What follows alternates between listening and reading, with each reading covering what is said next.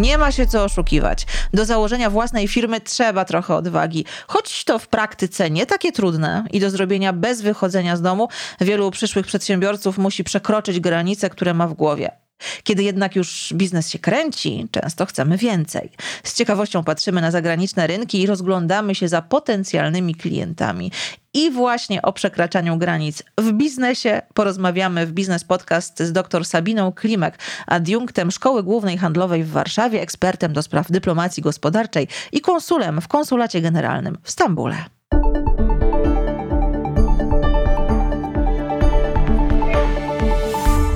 Możliwość prowadzenia interesów w innych krajach jest jednym z dowodów na to, że w świecie biznesu nie ma granic, no i niemal wszystko jest możliwe. Tym bardziej warto się do tego dobrze przygotować. O czym powinniśmy pomyśleć i od czego zacząć? Przede wszystkim musimy zrobić taką analizę rynku, który chcemy zdobywać, czyli sprawdzić, kto jest naszą konkurencją, jak wygląda tam nasza konkurencja, ile ta konkurencja tak naprawdę zarabia, ile my możemy zarobić. Także taka dogłębna analiza rynku, począwszy od tego, czy tam są nasi klienci i czy to rzeczywiście jest rynek dla nas, tak na dobrą sprawę na początek odpowie nam na pytanie, czy rzeczywiście ten rynek, który chcemy zdobywać, jest rynkiem dla nas. Następny krok to przede wszystkim taka dobra strategia wejścia. I ja zawsze polecam naszym firmom, żeby przede wszystkim przyjechały do kraju, który mają zamiar zdobywać i wybrali się na targi, na spotkania, na konferencje. Czyli na początek musimy zrobić taki rekonesans, który potwierdzi nam, jak wygląda sytuacja na tym rynku, albo jak te nasze produkty czy nasze usługi e, mogą się sprzedawać właśnie na rynku, o którym myślimy. Więc zawsze zachęcam, żeby na początek zacząć od targów, targów naszych branżowych, każdym kraju są targi, które będą nas interesowały, czy to targi spożywcze, czy motoryzacyjne, czy kosmetyczne. Takich targów w każdym kraju mamy naprawdę sporo, więc y, jeśli wybierzemy się na te targi, zobaczymy, co tam się dzieje, jak wygląda sytuacja po stronie kupujących, sprzedających, a przede wszystkim jak wyglądają inne firmy, które są być może naszą konkurencją, a może są komplementarne dla naszego biznesu.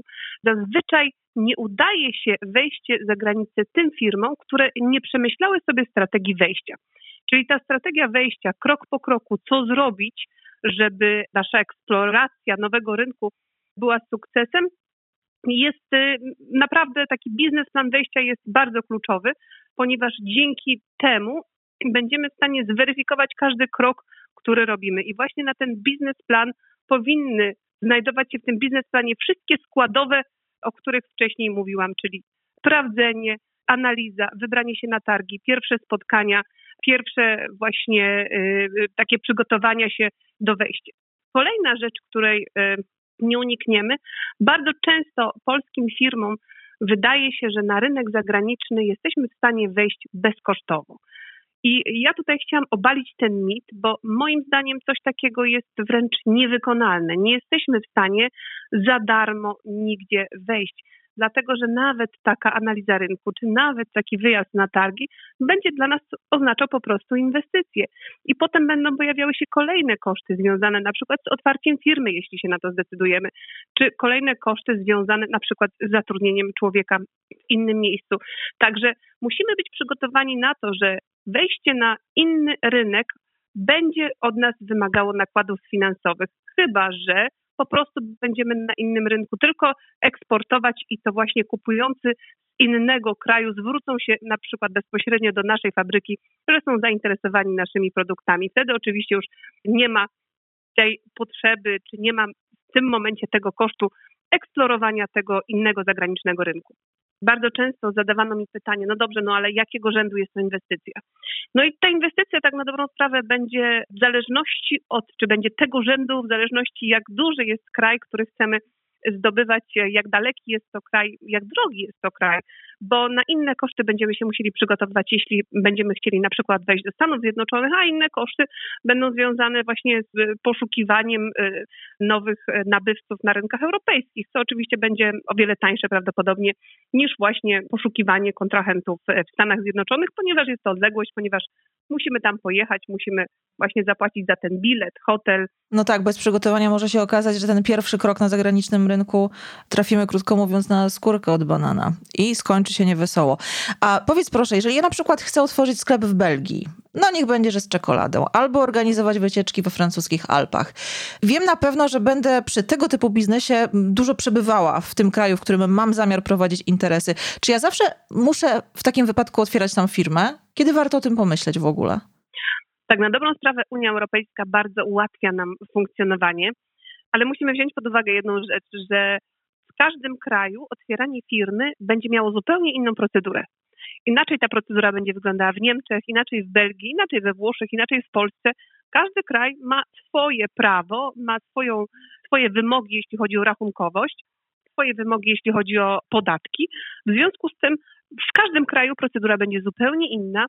Stanach Zjednoczonych, w Turcji, wszędzie ta procedura będzie wyglądała zupełnie inaczej. I wcale nie jest powiedziane, że my musimy w danym kraju zakładać działalność gospodarczą.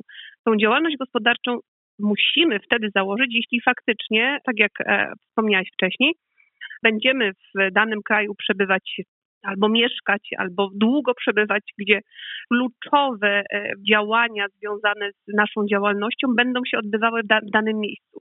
Bo jeśli jesteśmy na przykład biurem turystycznym, które będzie wysyłało tylko naszych tutaj wycieczkowiczów czy czasowiczów właśnie na wycieczkę w Alpy, no to my wcale nie musimy mieć oddziału naszej firmy we Francji.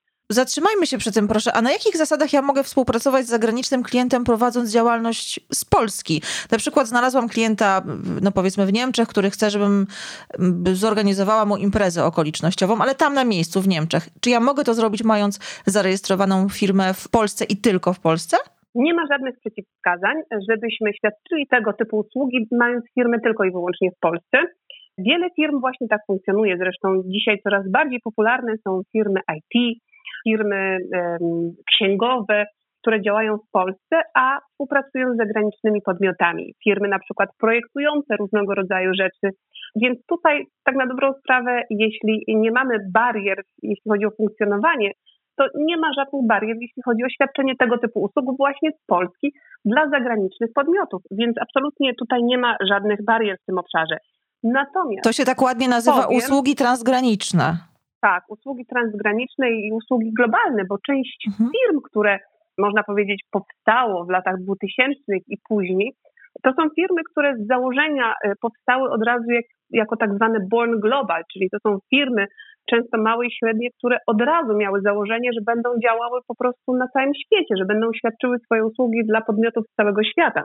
Inaczej sprawa wygląda, jeśli widzimy, że nasi klienci e, wolą mieć e, partnera w danym kraju, bo czymś takim możemy się na przykład spotkać w Stanach Zjednoczonych. I ja wielokrotnie byłam świadkiem tego, że eksperci polecali, by właśnie założyć swój oddział i mieć numer telefonu amerykański, i mieć ten e-mail, i mieć adres w Stanach, bo wtedy jesteśmy bardziej wiarygodnym partnerem dla klientów ze Stanów Zjednoczonych i oni wtedy mają większe zaufanie do takiej firmy. Bo bardziej wiedzą, swoi jesteśmy po prostu. E, tak, ale też zawsze jest kontakt, zawsze można tam pojechać, mhm. spotkać się czy zadzwonić i ten kontakt zawsze mm, z firmą jest. Na dobrą sprawę w każdym kraju jest e, inne prawodawstwo i w każdym kraju będą inne przepisy, jeśli chodzi o regulowanie czy to spraw księgowych, czy to spraw prawnych. Więc ja zawsze polecam współpracę z ekspertami. I myślę, że tutaj nie warto na tym oszczędzać, bo takie pozorne oszczędności na samym początku otwierania tej firmy za granicą mogą się okazać bardzo daleko idące w skutkach i mogą nas bardzo dużo te błędy kosztować. Więc jeśli już zdecydujemy się na to, że chcemy otworzyć spółkę, firmę w innym kraju, no to współpracujmy jednak z ekspertami, z prawnikami, z księgowymi, dlatego że no nie jesteśmy w stanie znać się na wszystkim, więc skupmy się na tym, co jest naszym clue produkcyjnym. Skupmy się I na, na czym się znamy po prostu, rzeczach, krótko mówiąc. I to na czym się znamy, dokładnie, a właśnie kwestie związane z otwieraniem firmy, spółki, z księgowością, oddajmy ekspertom. No tak, tam gdzie możemy, na pewno warto minimalizować ryzyko, a z pewnością współpraca z ekspertem w tym pomoże. A powiedz proszę, jak wygląda proces rejestracji firmy? Firmy albo oddziału za granicą, ile to trwa? Czy zawsze jest konieczne też? Ten podcast nazywa się Biznes Podcast, czyli jak prowadzić firmę online, więc to po prostu musi się dać mhm. zrobić właśnie online. No i dzisiaj w świecie internetu, który doświadczył pandemii, coraz bardziej wszystkie sprawy załatwiamy właśnie online, w związku z tym również i firmę możemy spokojnie założyć online i prawdopodobnie w każdym kraju, w każdym kraju rozwiniętym nie będzie żadnego problemu, by właśnie założyć firmę online. I tak na dobrą sprawę, jeśli chodzi o Unię Europejską, no tutaj każdy kraj ma swoje rozwiązania. Również w Polsce przecież jesteśmy w stanie wiele kwestii rozwiązać e, właśnie działając e, przy pomocy internetu. E, to samo dotyczy na przykład Anglii, to samo dotyczy innych krajów europejskich, ale również w Stanach Zjednoczonych. Czyli nawet jeśli pojedziemy dalej, to bez jechania do Stanów my jesteśmy w stanie po prostu założyć w Stanach firmy. Jesteśmy w stanie wynająć prawnika, który w naszym imieniu też założy firmę i zorganizuje wszystkie potrzebne kwestie, czy księgowy, który nam po prostu poprowadzi księgowość.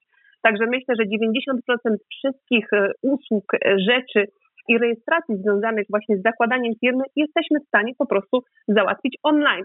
Oczywiście będą pewne szczegóły, które potem się pojawią, tak jak na przykład zakładanie konta bankowego, gdzie być może będziemy musieli właśnie pojawić się osobiście, mhm. ale są to już kwestie dodatkowe, czyli nie te związane z samym zakładaniem firmy. I tutaj pytałaś właśnie, jak długo to trwa. No to są bardzo szybkie procesy, więc e, zakładanie takiej jednoosobowej działalności zazwyczaj to jest jeden, dwa dni. Czasami będziemy czekać na jakieś dokumenty, które do nas e, wrócą albo muszą się przeprocesować. Natomiast wszystkie te sprawy urzędowe zazwyczaj po prostu trwają jeden, dwa dni, najwyżej do tygodnia.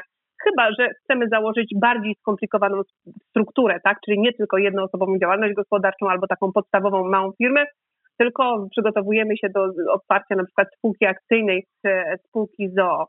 I tutaj chyba warto dodać, że łatwo, nawet bardzo łatwo znaleźć e, stronę urzędu, który w danym kraju odpowiada za to. I to jest chyba dobry pierwszy krok. Zacząć od tak zwanego punktu kontaktowego, który działa w każdym kraju Unii Europejskiej. I tutaj dodam, że listę tych punktów kontaktowych można znaleźć, a jakże na biznesgov.pl. A powiedz proszę, co jeśli w kraju, w którym chcę działać, są jakieś specjalne wymagania dotyczące kwalifikacji? No na przykład y, mam powiedzmy firmę budowlaną i chcę wykonywać y, zlecenia zlecenia w innym kraju, albo chcę świadczyć usługi pielęgniarskie na przykład w jeszcze innym kraju.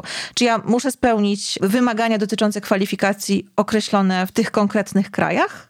Zgadza się i przed tym nie uciekniemy i na przykład będziemy musieli albo nostryfikować dyplom, albo przetłumaczyć.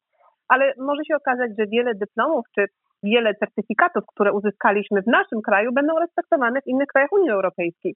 Mogą być nawet respektowane w innych krajach pozaunijnych. Także musimy przede wszystkim sprawdzić, czy te certyfikaty, którymi my dysponujemy, one są przydatne w danym kraju i czy one na przykład, jeśli zostaną przetłumaczone przez tłumacza przysięgłego, będą zaakceptowane, bo może się okazać, że to będzie wystarczające.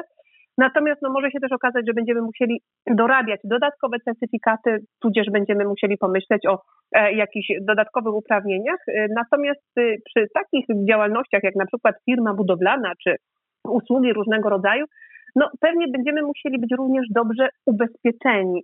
To również jest bardzo ważne na rynku amerykańskim, także e, ważna, ważna kwestia ubezpieczenia swojej działalności, ubezpieczenia swojego eksportu, produkcji, tym bardziej, że na przykład w przypadku firm budowlanych no, wiąże się to ze sporym ryzykiem, ryzykiem wypadku. Także miejmy świadomość tego, że właśnie i certyfikaty, które będą musiały być zgodne z wymogami danego kraju, oraz ubezpieczenia, które również będą musiały być zgodne z wymogami danego kraju. I tutaj znowu powołam się na Stany Zjednoczone, gdzie tutaj kwestia ubezpieczeń jest niewiarygodnie ważna, ponieważ y, tam Państwo pewnie wielokrotnie słyszeliście o różnego rodzaju ogromnych odszkodowaniach, które mhm. można było wyciągnąć y, w związku z różnego rodzaju wypadkami, więc na takie przypadki my zawsze musimy być jako eksporterzy, czyli jako firma, która wchodzi na dany rynek, przygotowani i ubezpieczeni. Więc tak, certyfikaty muszą być dostosowane do danego rynku i tak ubezpieczenia związane właśnie z naszą produkcją, eksportem, tudzież działalnością muszą odpowiednie być, również w odpowiednich kwotach i o tym będzie właśnie stanowiło prawo danego kraju. Mhm. Wspomniałaś o Stanach Zjednoczonych. Ja myślę, że. Mm tak mi intuicja podpowiada, że większość polskich przedsiębiorców, którzy chcą wyjść na zagraniczne rynki, najczęściej myśli jednak o tym bliższym nam y, terytorium, czyli o krajach Unii Europejskiej. Ale właśnie co jeśli znajdziemy klienta w kraju spoza Unii? Jest dużo trudniej z nim współpracować niż tym klientem w Unii? Wcale nie musi być dużo trudniej i wcale ta współpraca nie musi być e, taka bardziej e, skomplikowana i uciążliwa Natomiast znowu będziemy mieli do czynienia po prostu z zupełnie innym prawodawstwem. I tak jak cały czas wspominam te Stany Zjednoczone, założyć firmę w Stanach jest bardzo łatwo. Zakładam, że łatwiej założyć jest firmę w Stanach niż w wielu krajach Unii Europejskiej. E, również łatwiej jest zamknąć firmę w Stanach Zjednoczonych niż pewnie w wielu krajach e, Unii Europejskiej. I prowadzenie firmy, i księgowość i tak dalej podejrzewam, że również będą mniej kosztowne. Więc to, że na przykład chcemy działać w kraju trzecim, wcale nie oznacza, że będzie to trudniejsze. Może być to trudniejsze ze względu na dojazd, tak, że jednak dalej mhm. mamy do Stanów Zjednoczonych niż do Niemiec na przykład i mhm, musimy no tam tak. dolecieć. Natomiast same procedury wcale nie będą trudniejsze i wcale nie będą bardziej kosztowne, a wręcz mogą okazać się dużo tańsze. A tak podsumowując, powiedz proszę, bo masz kontakt z wieloma przedsiębiorcami, którzy się odważyli, spróbowali, spróbowali sił na innych niż polskich rynkach, także właśnie za oceanem. Co oni mówią? Jakie są ich doświadczenia? Było łatwiej niż się spodziewali, trudniej? Jak ktoś już zaczął, to zaczął i robi i rozwija. I ja mogę powiedzieć, że jeśli ktoś, to z własnego doświadczenia mogę powiedzieć po rozmowach, spotkaniach, analizie wielu przypadków firm, którym się udało, że udaje się tym, którzy są dobrze do tego przygotowani. Tym, którzy mają odpowiednią strategię, którzy sprawdzili, którzy zainwestowali. Zazwyczaj te success stories to są te historie, gdzie właściciel był świadom tego, co chce osiągnąć, dobrze się przygotował, zainwestował w odpowiednich ludzi i stworzył odpowiednią strukturę. To, co się nie udaje, to często takie działanie ad hoc, gdzie, a, przyjechałem, ktoś mi obiecał, że coś mi otworzy, to ja go tutaj zatrudnię, a to może jakiś magazyn, a, czyli takie działanie bez przygotowanego w głowie planu, y, który miałby ręce i nogi.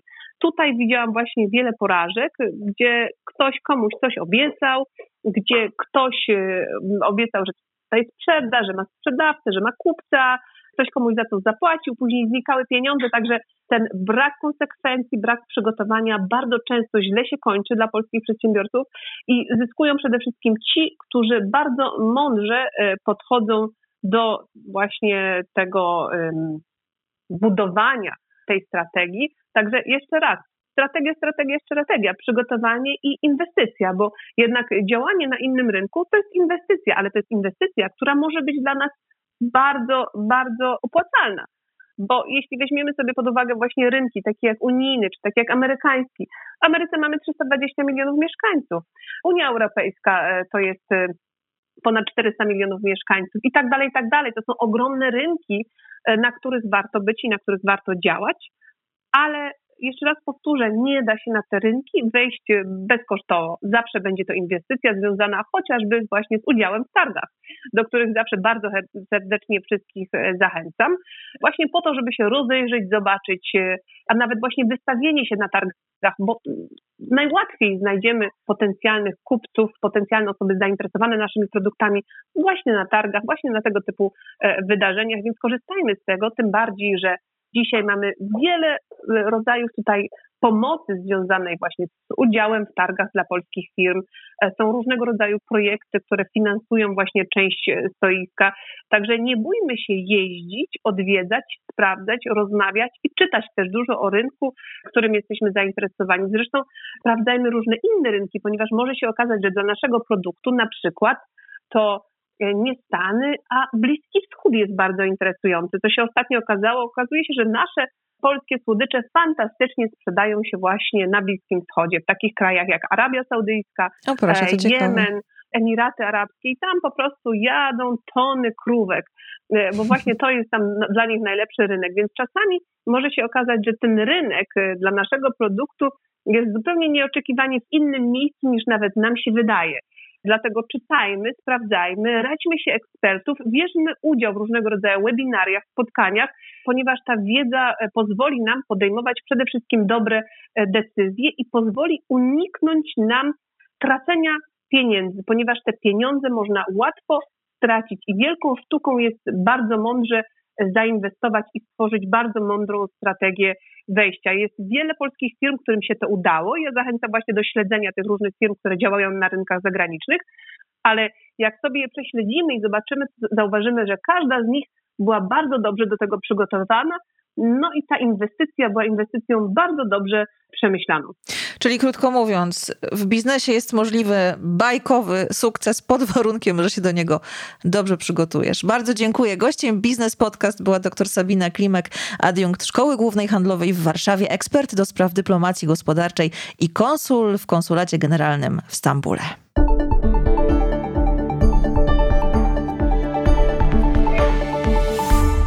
Chcesz być niezależny i zarabiać na własne nazwisko, ale czy zawsze musisz rejestrować firmę? Działalność nierejestrowa. Co oznacza? Kiedy można ją prowadzić? To nasz kolejny temat. Do usłyszenia w Biznes Podcast.